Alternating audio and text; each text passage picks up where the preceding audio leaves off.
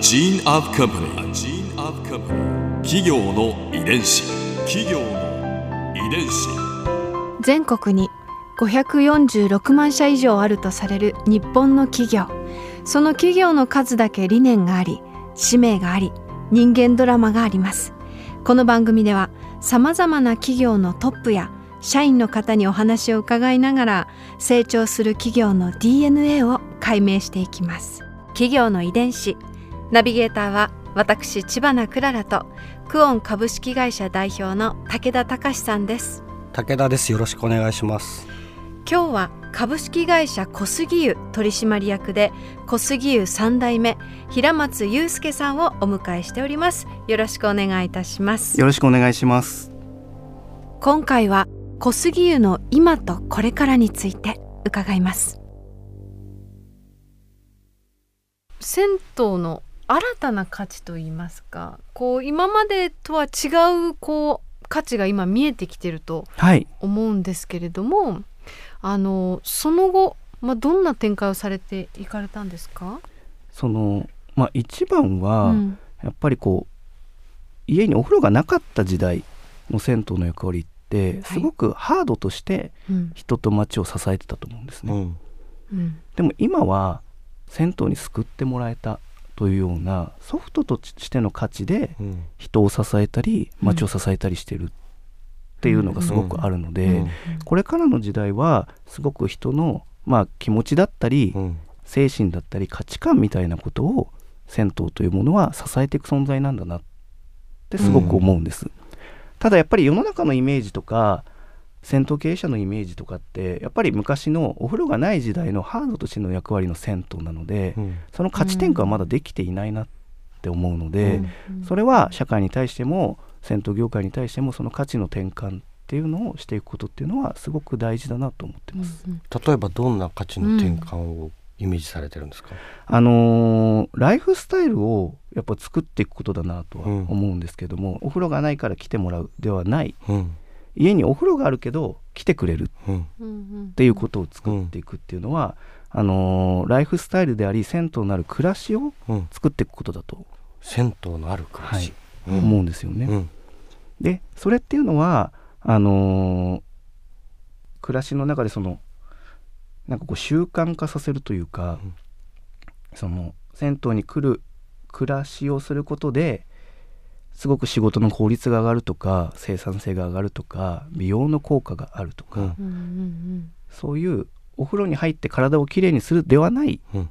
価値をいろんな人に提供していくことっうん。ていうのがすごく必要だな大事だなと思ってます。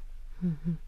具体的なプロジェクトがあるそうですね。そうですね、あのー今ですねあの小杉湯の隣に、はい。えー築35年のアパートを壊して新しい施設を作るっていうのを、まあ、この本当に働き始めてすぐぐらいから計画を立てていて、うん。まあ、もう2年ぐらいずっとやっているんですけど、うん。まあ、それがまさに銭湯になる暮らしをうん。作っていく施設を作りたいなと思っていて、うん。あのーまあ、1階がそのコミュニティのようなスペースでそこでお酒とか、うん。まあ、要はお風呂上がりにお酒が飲めたり、うん。食事ができたりうん。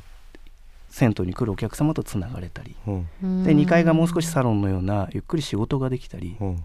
本が読めたりとか、うん。まあ、3階は地域の今のようなうん。場所が使えてとか、うん。宿泊ができたりとか、そういう形で、まあ、すごく銭湯っていう点の機能だった、ハードの時の点の機能だったものを、うん。食だったりその働くことだったり、うん遊ぶことだったり、うん。いろんなものとつなげて線にしていくことをすることっていうのが、まあ、新しい生活とか暮らしの在り方を作っていくなと思思っているので、まあ、それをこう体現するような場所を今作りたいなと思って動いてます。とにかく銭湯中心。そうですね。それをなんかこうやっぱりこの2年でいろんな仲間たちが集まってきてくれてみんなで共有しているのっていうのは、やっぱりこうう銭湯の持つ価値とか銭湯の持つ素晴らしさっていうのは、うん。なかなかないなと思って、うん。あれだけ多世代で多様な方たちが最近は外国人も増えてる中で、まあ、それこそ裸になって一つの空間を共有できる。うん。それがすごく居心地がいい人を感じられてそれが結果的にいろんな課題解決につながっているっていう場所は、なかなか今の都市の中のうん。機能としてなかなかないんじゃないかなっていうのはすごく思うんですね。うんで僕らはすごく銭湯から学んでることも多いし銭湯の価値っていうのを感じているのでなんかどっちかっていうとそれを知ってもらいたいし、うん。うん。銭湯から学んだことをそれをじゃあ次は隣の場所で建築として再現したいし、っうん。て今思ってますね。うん企業の遺伝子。これはいつも皆さんに伺ってる質問なんですけれど、100年後の未来はい。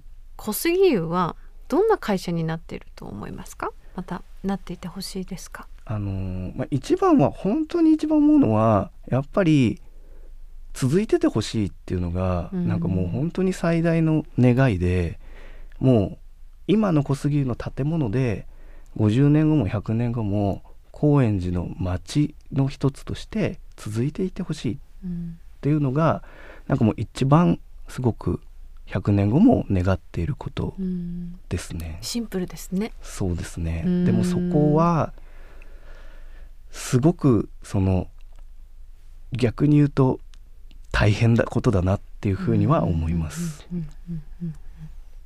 あと5年？はい。少しで。本当だ。リノベーションのタイミング。が そうなんです本当だ。いやまさにそうなんです。はい。まあでも本当に大きな変化をもたらす中節になるんじゃないですか？5年後は。楽しみです。ねえ。今日は本当にありがとうございまはい、した、ありがとうございました。ここで Clara's Viewpoint 4週にわたって平松さんからお話を伺ってきて私が印象に残ったのはそうだな。まずは私にとっては未知の世界だった銭湯を知ったこと。そしてその銭湯のイメージがガラッと変わったことですかね。平松さんがおっしゃっていた言葉ですごく印象的だったのが孤独な戦いだと思ってたけど蓋を開けたら仲間がたくさんいた。っというお言葉だったんですよね。なんかすごくいい言葉だなってこう人と人とをつなぐその裸の付き合いまだまだこれがあの東京にも生きてますし今後の小杉湯に大いに期待したいと思いました。企業遺伝子。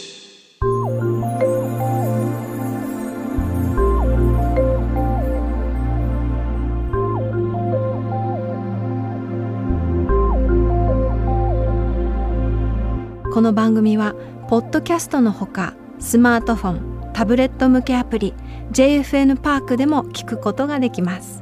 お使いのアプリストアからダウンロードして企業の遺伝子のページにアクセスしてみてください。それでは来週もまたお会いしましょう。企業の遺伝子ナビゲーターは私千葉なクララとクオン株式会社代表の武田隆でした。